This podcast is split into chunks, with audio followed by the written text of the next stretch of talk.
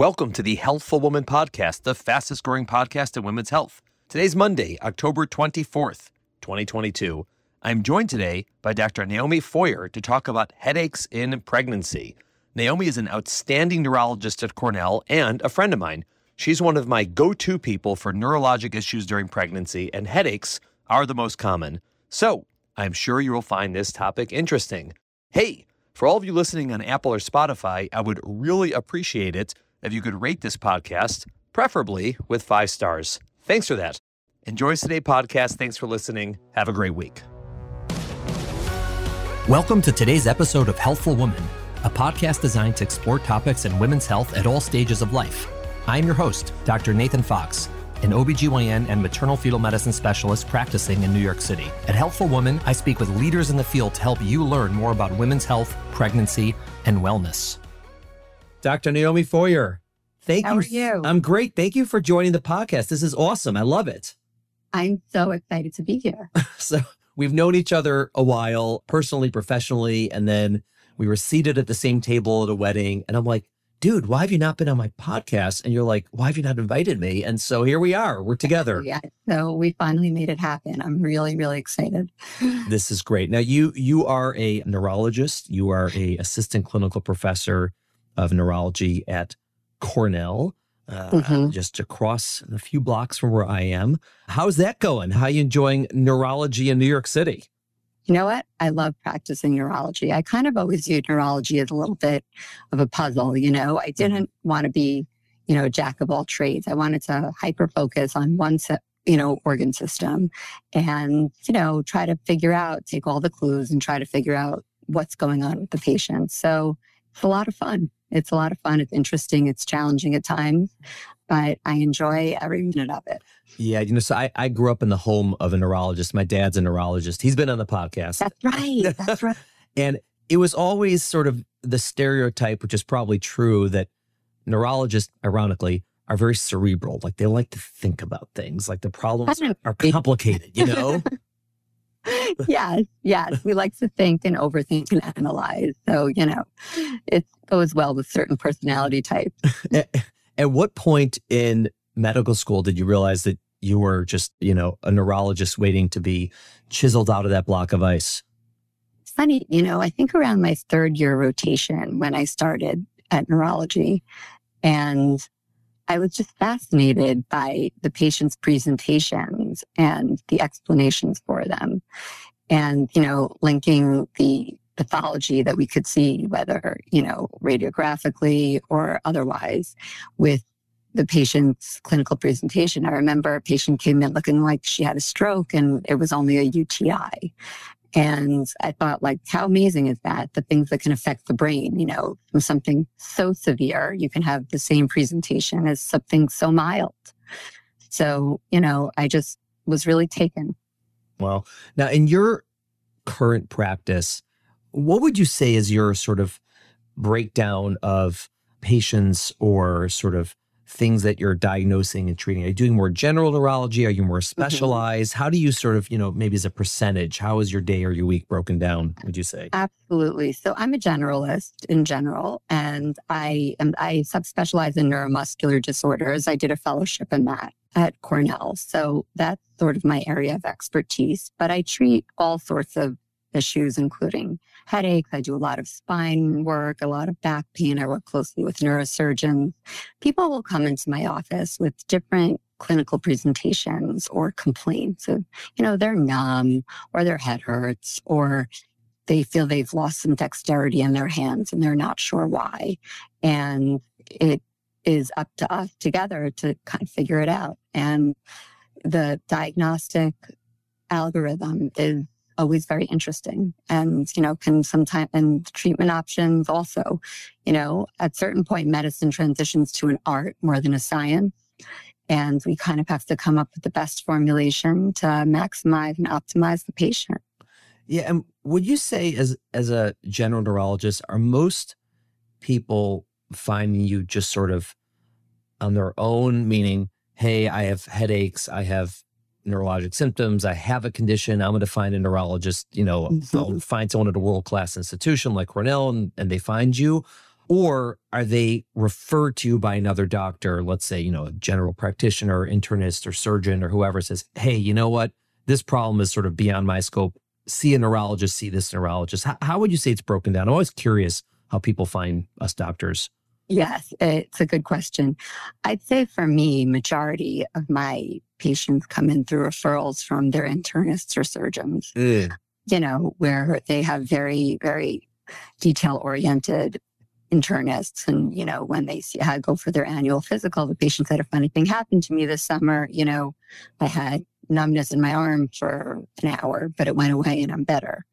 But, you know, we don't want to leave anything to chance and we want explanations for what goes on in our body. So I will get a lot of referrals from internal medicine doctors, whereas I think the patients themselves wouldn't have otherwise taken the initiative. And then I have patients who self refer, you know, whether it's Google or their friends or word of mouth, you know, where they just say, I want to get in and I want to see someone because they're worried.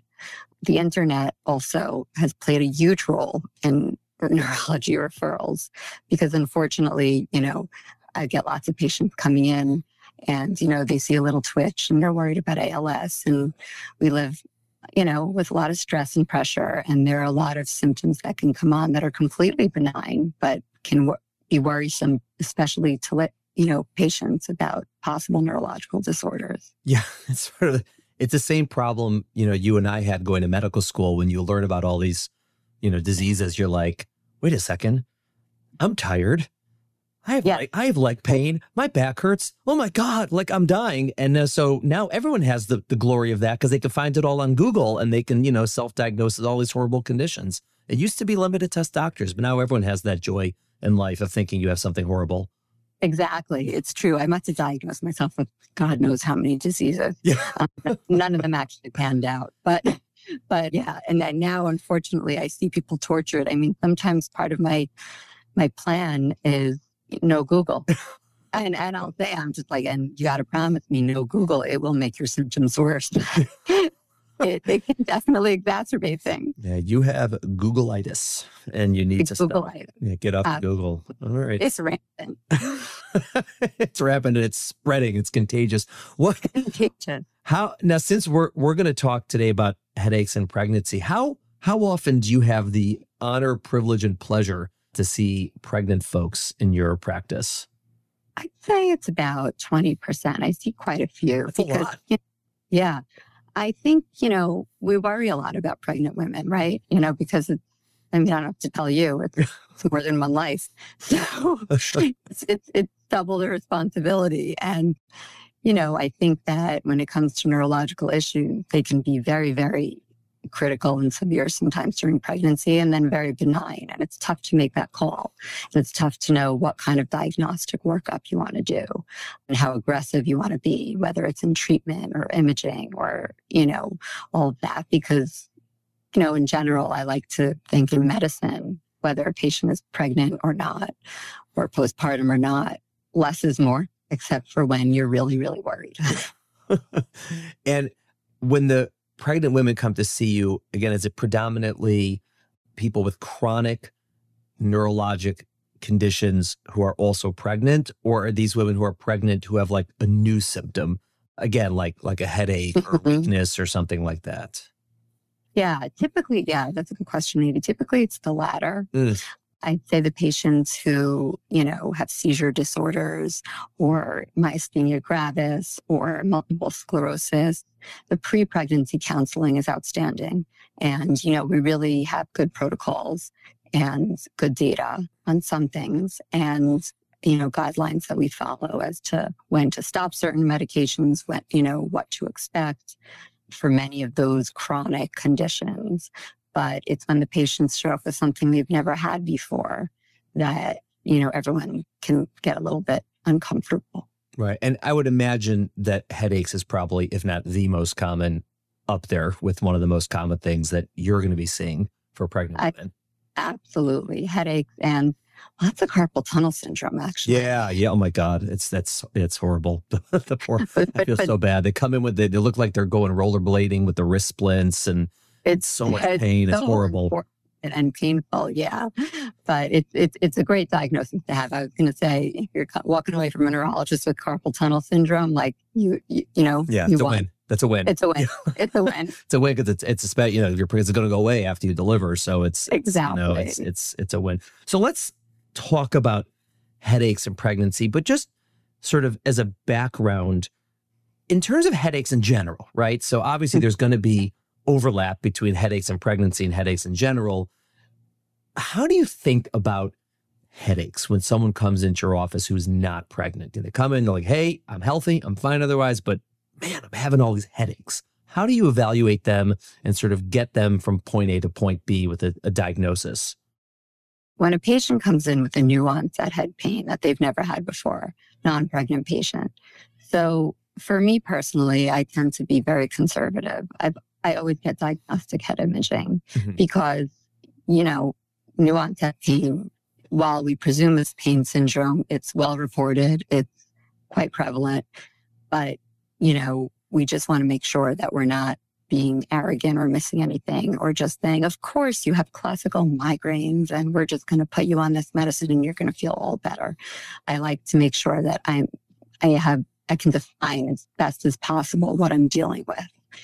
You know, and again, women in their 20s and 30s, which happens to be, you know, the time period when lots of women choose to have children, people will, you know, that's the time when the migraines frequently begin in lifetime. So, especially for women. So it is, it's important to target it and treat it. And there's this assumption that there's tension type headache and there's migraines. But what we've learned really is that all head pain is really a little bit along a continuum. You know, pain is mediated by the trigeminovascular system. Mm-hmm. And, you know, whether, whatever is setting off the release of inflammatory mediators, whether it's causing migraine symptoms such as, you know, half the head is pulsating and there's photosensitivity and noise sensitivity and nausea and vomiting and, you know, just complete lethargy. You know, that would be your classical migraine. But then you have people with, if you dial those symptoms down by, you know, 50%, then they have a dull ache and a little bit of fatigue and a little bit of something. We could say it's tension, but we're starting to think it's all a variation on the same theme. That's really interesting. I didn't realize that you are sort of nowadays blurring the lines between these types of headaches. Because, you know, when you read about it and we learn about it, they always say, all right, it's either a migraine or it's a tension or it's a cluster. And, you know, this is this and this is this and this is this. And they're sort of present differently and treated differently. But you're saying there's a, actually there's a lot of overlap. Uh, it's like a Venn diagram, so to speak, with those. So there's a lot of overlap. And in, in terms of treatment, there's a lot of overlap because patients will frequently inquire. And they'll say, well, isn't that a migraine medicine? And I'll have to explain to them, you know, that we only have so many tools in our arsenal and they're all targeted, you know, to mediate head pain. And we have to sort of, you know, that goal is to make the patient comfortable and out of pain safely. So we use many of the migraine medications for tension type headaches. We don't really have treatment categories that we prefer. There are recommendations for different types, but at the end of the day, we want to use what's safe and what works. Yeah. And then when you said you get imaging, what does that typically mean for someone? Again, we're talking about Mhm. non pregnant first. That usually an MRI, CAT scan? What do you do? An MRI. Okay. And yeah, and an MRI, of course, you know, is no radiation. It's a magnet. And, you know, patients ask me that all the time. So I, I generally never get head CTs. You know, I leave the, that for the emergency room. And then what what would you find on an MRI or what could you find on an MRI that let's say you weren't expecting but are on the list of things you just want to make sure it isn't? You know, what what are we talking about here? So the primary thing is a brain tumor. Uh-huh. Uh, when somebody's got a new onset headache, I want to make sure that they have no structural brain lesion. We also want to look for any kind of bleeding, any kind of bleeding aneurysm, or any kind of venous malformations, you know, any entanglement of the arteries and veins. People can have clusters of little veins called, ca- it's called cavernoma, where they'll bleed out of that and it will cause pain. And sometimes you can also see changes in you know, radiographically, you can see changes when there's pressure intracranially, high or low. Mhm. And that can also play a role in head pain when there's no structural lesion, but there's pressure changes within the cranium. And when you're evaluating them before this, you know, you're listening to them, getting their story, asking them questions, doing, you know, an examination, and you do the imaging. Are one of these things usually something that would come as a sort of a surprise, meaning there's nothing about their history and exam that indicated it, or usually already suspicious that it's something different than a quote unquote classic head pain? Yeah, typically I'll see, you know, there might be a cranial nerve abnormality, such as, you know, one of the eyes aren't moving in the direction that it should. We can sometimes see on eye examinations papilledema swelling of the optic nerve. Patients will have, you know, positional components to their headaches. So there can be clues sometimes, you know, as to what the pathology, if there is pathology, could be. Mm. But for the most part, that's highly unusual. It's really, it's really, you know, because by the time the patient is going, if the patient will have a structural lesion or a bleed that's going to cause a clinical deficit that can be notable, they probably come to medical attention at some point already. Ah, understood. Meaning, so I guess sort of the the takeaway point I would say is if you know you're going neurologist and you have headaches, and they you know they examine you, and they say, you know, I think everything's okay. Let's get some imaging to be sure the overwhelming likelihood is you're going to go and get imaging that's going to either find nothing, which is good, or find something that's not so crazy. And that you're doing it just for those rare cases when there's something that's more concerning. Exactly. You know, there's times where I'll find things that I that that I wish I never looked for, mm-hmm. like a Chiari malformation, which is controversial. That's where the cerebellar tonsils are low lying in the head and can be associated with headaches. And the only fix for that is neurosurgical intervention. And it's not a guaranteed fix. So that's a whole controversial topic. And, you know, you can see certainly benign things that correlate with headache syndromes. But what I'm looking for, and, and, and you know, it's always a good you know, piece of information to have in the patient's chart. But, you know, what we're looking for really are anything that could be progressive and, you know, path- you know, pathological or dangerous to the patient. Okay. Now, let's focus now someone, you know, same situation, but she's pregnant, right? Mm-hmm. Comes to you, new onset headaches, didn't have it before. Is there anything about your evaluation or your maybe differential diagnosis that is different simply because she's pregnant versus non pregnant? So, with pregnant women in particular, as you all know early on, there's symptoms of, you know, that it's very common to get headaches, you know, low grade dull headaches. And those are typically benign and will go away after the first or maybe even second trimester. I could defer to you more on that. Fine. Keep going, doing great. but I think that First of all, in a patient, I, don't feel reassured when a patient comes in with headache telling me that they had a history of migraine headaches because migraine headaches typically will improve during pregnancy. So it, it doesn't make me think, oh, they're just having more of the same. It's, it definitely raises a flag. The one headache type that is sometimes considered to stay or, you know, worsen or associated with other pathologies is migraine with aura. Mm. So migraine with aura can be worse during pregnancy. So whether or not a patient has an aura, which is an event, a neurological event that precedes the headache, such as, you know, colorful lights or, you know, it's typically a visual aura. You know, they see a rainbow of colors or flashing lights or zigzag lines.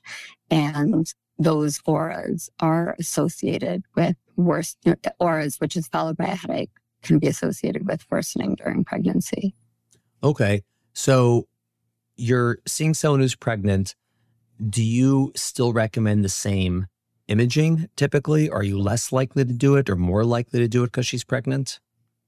So if the patient has never had imaging before and we, you know, their, their headaches are particularly bothersome and, you know, not in line with the classical headaches that might be seen more commonly during pregnancy.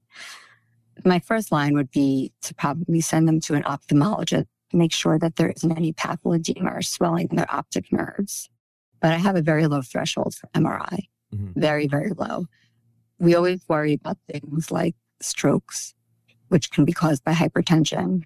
And again, these things will be seen more in the later trimesters or postpartum period, you know, especially in patients with HELLP syndrome or, you know, other, other types of, you know, vascular issues during pregnancy. We also worry about, you know, any hemorrhage into the pituitary as it grows during pregnancy. And if, especially if a patient complains of visual symptoms, the pituitary is right near the optic nerve. Mm-hmm. So we really want to make sure that there isn't any what we call pituitary apoplexy or, you know, intra- hemorrhage into the pituitary because of its growth during pregnancy, because that will cause problems down the line. Right. And then fortunately, MRI, like you said, since it's not radiation, it's just magnets, it is safe in pregnancy. It might be slightly mm-hmm. annoying, mm-hmm. but you know, no different pregnant right. non pregnant. It's just your head going and it's not your whole belly. But it's right. safe. It's safe for her, it's safe for the baby. So it's not a concern from our mm-hmm. end medically to have an MRI. So that's which is yeah, which great. is nice that you yeah. can do that. And you know, I think that, you know, like you said, there are some things that are possibly going to happen in a pregnant woman or more likely to happen than someone who's non, you know, things like, you know, blood clots or things like, you know, with the pituitary, as you said, or potentially even a stroke, because even though usually strokes are limited to people as they get older, in pregnancy, they can happen for other reasons and, you know, with changes in their blood and, you know, a lot of changes that sometimes there's probably red flags that go up for you, you know, in someone who's, you know, 28 years old because she's pregnant that would really never go up you know, at that age, you know, with that, you know, who's probably perfectly healthy. Exactly. Exactly. Uh, and so, yeah, I mean, really the big warning signs for, for headache would be, you know, for something really dangerous would be fever, swelling of the optic nerve, or any abnormal neurological findings on exam. Sometimes patients will report something called a thunderclap headache, which is like exactly what it sounds like, you know, a massive loud thunderclap in their head, which could be a sign of a hemorrhage. Sometimes if they say laying down, it's better or standing, it's worse. That can be a sign of fluid changes that are leaking out of somewhere. So we really want to, we really want to be careful. We want to be careful with all patients who have these symptoms and especially pregnant patients with these symptoms. Yeah. One of the hard things on our end is trying to figure out who to send to a neurologist. Cause like you said, a lot of pregnant women have headaches that are just from pregnancy and, you know, their nutrition changes and their sleep changes and their body changes and their stress changes and very common to get sort of that mild headache. And, you know, it, it's hard for us to always know who to say, all right, you're perfectly fine. You know, it's okay. Or to say, hey, try, you know, some of this medication and, you know, and who to say, oh, you need to see a neurologist sort of immediately. So I sort of, you know, we have our, our ways that we do this, but what would mm-hmm. you say you know, for our listeners maybe who don't see me, let's say, you know, and they're they're out there and they're having headaches on and off, how should they know if their doctor should be sending them to a neurologist or not for their mm-hmm. headaches when they're pregnant? What would you say is a, like sort of a good rule of thumb? Is it everybody, or is it if you know they don't respond to Tylenol, or if they have certain symptoms, or what would what would you prefer as the neurologist? As as neurologist, I would say that you know everyone. right, exactly. Come on in. Yeah. we'll check you out. We'll line up the MRI. Yeah. We'll do pre, pre you know pre-pregnancy MRI. Yeah. But I was going to say that I think that you know for most people, you know that those, those early on dull headaches are are okay and don't need neuro referrals. And you know, I'm a big believer in the patients are they know their body mm-hmm. and they know what feels wrong and what feels right. But forgetting the patient report because that can be highly variable based on so many factors. If they're vomiting, if they're having crazy nausea, which is also a very common finding, yeah. you know, early on in pregnancy. But, you know, if they're having tremendous nausea and vomiting with head pain that's uncharacteristically worse than the typical pain you're going to see. If they're having any blurred vision or vision changes, if there's a postural component to it. Whereas when I say postural component, they feel better lying down versus standing up. If they've developed high blood pressure during their pregnancy, I would say those would all be good reasons to see a neurologist. Yeah, I mean, it's tough and sort of in practice you know, it's very common. And we try to reassure women that, you know, it's common, it's probably fine, you probably get better. But obviously, not all of them, that's the case. And to try to sort of weed out, you know, who, you know, or triage who should go and who shouldn't. I mean, typically, you know, for me, if it's something that's mild, occasional, and gets better with Tylenol, that tends to be something I'm going to wait on. Obviously, if there's something really unusual, other symptoms, like you said, I'm going to send them to neurologist immediately. Mm-hmm. And I mm-hmm. think the tougher cases are sort of like what you're saying. Someone is having pretty bad overall symptoms in the first trimester a lot of nausea, a lot of vomiting, a lot of weakness, and they have a lot of headaches at the same time. It's probably all the same thing. It's probably yeah. all related, just a little more severe. And so, probably those are the ones who I'll hold off a little bit longer on sending to a neurologist, even though their headaches are a little bit worse than typical. And sometimes it's, you know, you're clued in like, hey, when you, if you have those moments when your nausea is better. You know, maybe you took a medicine and your nausea is a little better for six hours or eight hours, or, you know, are your headaches better at the same time? And if the answer is yes, then probably it's just that. But those I would say in, in my practice tend to be the, the toughest sort of situations to figure out, you know, is this really bad headache something I should send to a neurologist or it's just sort of a worse case of the typical headache that women like like nausea is worse. Absolutely. So it's hard for you guys, especially to gauge, you know. I think, especially in somebody who has, you know, I, I don't think it should be determined based on their headache history. I think that, ironically, like I was saying, women with migraines tend to, their migraines typically improve during pregnancy. So, especially if it's a migrainous type headache, as opposed to that low grade, dull, just my head hurts a little bit, but I can function through this just fine. If it's a more dramatic event or spell, we, we could say, then, you know, I would definitely make the referral. But again, I'm sure I, I what percentage of women largely going to have headaches, a large percentage, and it's going to be fine. Yeah. And, and ultimately, sort of the, the risk is low in sending someone to a neurologist, I mean, sort of, you know, you're going to get a good evaluation, a good history. Someone who's an expert in headaches. You know, maybe they'll order an MRI, maybe they won't, but it's it's safe. It's not dangerous. You know, worst case scenario, it's you know, it's it's annoying, whatever. You have to schedule it, mm-hmm. and ultimately, you know, assuming it just ends up being just the pain of it and trying to figure out the pain and treating it, at least you have a you know an expert on board. Clearly, you're going to be much more adept at you know, treating headaches than I would be. And so if it's something that's not really getting better with really simple measures, even if I know it's not, you know, life threatening, I'm going to want a neurologist to help anyways, because you're going to be better at it than I am just on the treatment end. So I think it, it all ends up, you know, in the same place anyways. And, you know, if you get referred to a neurologist because of headaches, A, it does not mean there's a big problem. And B, okay, go, like, great. You know, they're going to be really right. hopeful, hopefully. And it's just another set of eyes. It's another evaluation. It's someone else, you know, thinking of different, you know, differential diagnoses of what this could be and how to, you know, help someone safely navigate their pregnancy. I think, you know, it's so individualized also per the patient, you know, how many, you know, what number pregnancy this is and how anxious they are. And, you know, that can play a large role as well. So the evaluation certainly isn't going to hurt them. Yeah. How do you go about treating headaches during pregnancy. So let's assume mm. you've done, you know, either your evaluation by physical and, you know, history, or you got an MRI and you're confident it's not any of those, you know, sort of bad things. And you're just talking, mm-hmm. you know, straight up headaches. How do you, what is sort of your progression of treatment for someone in pregnancy? So most of the headache medications are pretty much not considered safe, which is a problem obviously Tylenol is a no-brainer, no pun intended. Um, the neurologist must love to say that. Yeah, yeah it, it, it, it, goes it goes with the nerdy uh, you know type we have, but exactly, it's you know typically there are certain medications like propanolol is considered safer, magnesium is considered safer, CoQ10 is considered safer. Some of the SNRIs or tricyclics have some moderate safety. But in general, I try, and we, we can't, Reglan or any of the anti-nausea medications, which are commonly used, Reglan and Zofran, those are considered safe. And Benadryl can sometimes take an edge off as well, also, just because of its sedating qualities. But some of the calcium channel blockers can be used as well.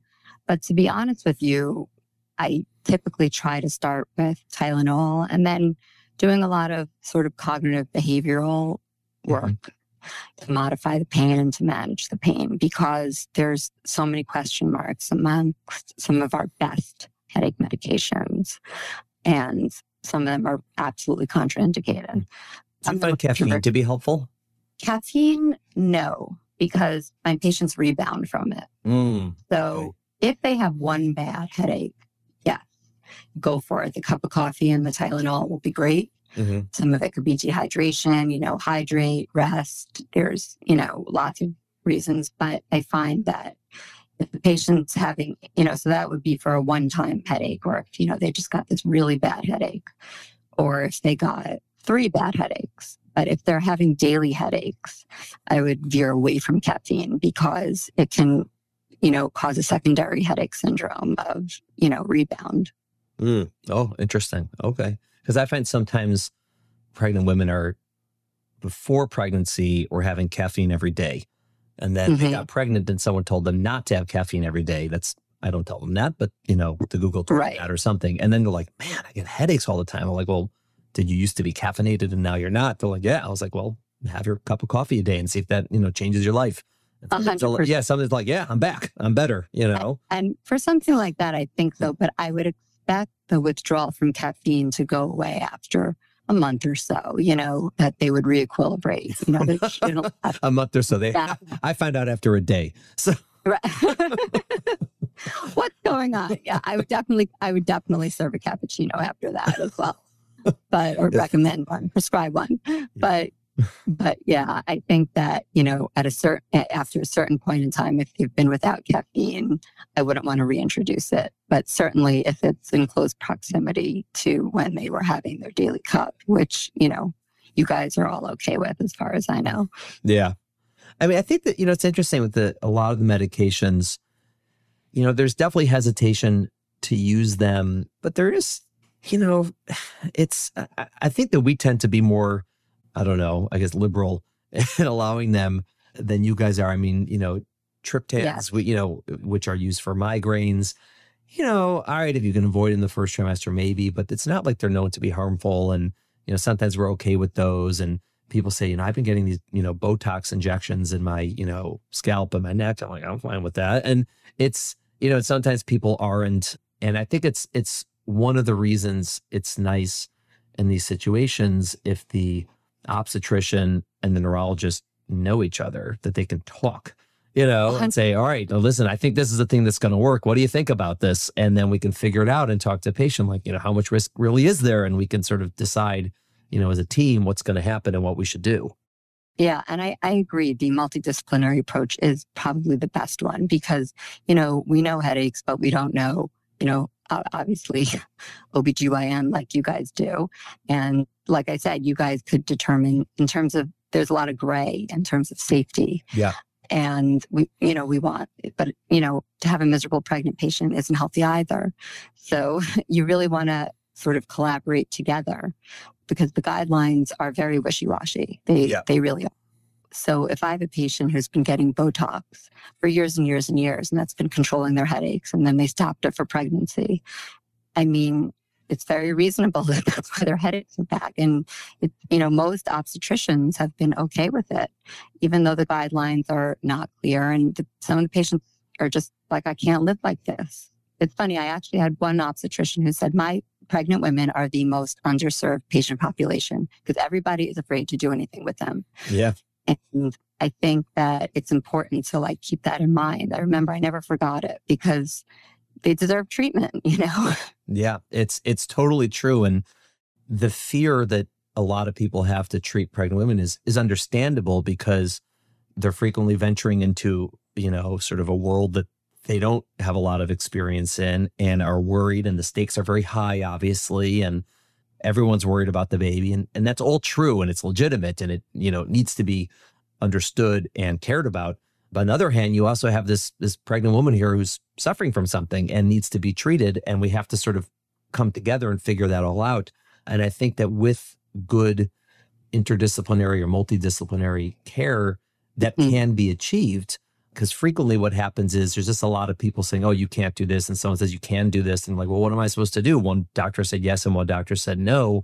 And that's very exactly. confusing. And all it usually takes is a conversation between the two and they'll sort it out, especially if it's someone who does see pregnant women in their practice. The more, you know, sort of experience, uh, whether mm-hmm. it doesn't have to be neurologist, I mean, any other special, you know, specialist has in seeing pregnant women, the more sort of comfortable they're going to be and the more experience they're going to have with what things are and aren't gray versus black and white. And that's, that's hard. It takes a lot of experience to sort of get through that. Yes, 100%. And I think that, you know, it's just important to note. I mean, the pregnant patient is a patient. They need yeah. to be treated and, you know, they need to be taken care of. And of course, the baby the baby's safety and well-being has to be of paramount importance but you know they don't have to be mutually exclusive and you know there's sort of this old conception i find that you know do nothing do nothing do nothing you know just suffer through it and especially for my patients with headaches it's not good. It's not good to be in chronic pain. It's not good to be vomiting. I've seen patient, patients with vitamin deficiencies from vomiting from headaches that have caused you know, numbness, tingling, you know, and other things, especially vitamin B1. I've seen deficiencies of thiamine from vomiting, and that can cause, you know, a lot of complications, neuromuscular complications. So we really need to make sure that we have things under control because the patient has to stay healthy in order to continue and have a healthy baby. I, I could not have said it better myself. That's perfect. Thank you so much for coming on the podcast and talking about headaches in general and headaches in pregnancy. Again, very, very common, usually benign, and usually treatable, but needs to be evaluated, particularly if they're severe or if they're recurring or if there's other symptoms. But fortunately, again, for most people and certainly for most pregnant women, they should be okay with a proper evaluation and treatment. Absolutely. I find folks like you, Naomi. Thank you so much for for being there, for being around, and for coming on the podcast to talk about it. My pleasure. Thank you so much for having me. Thank you for listening to the Healthful Woman podcast. To learn more about our podcast, please visit our website at www.healthfulwoman.com. That's H E A L T H F U L W O M A N.com. If you have any questions about this podcast or any other topic you would like us to address, please feel free to email us at hw at healthfulwoman.com. Have a great day. The information discussed in Healthful Woman is intended for educational uses only and does not replace medical care from your physician. Healthful Woman is meant to expand your knowledge of women's health and does not replace ongoing care from your regular physician or gynecologist. We encourage you to speak with your doctor about specific diagnoses and treatment options for an effective treatment plan.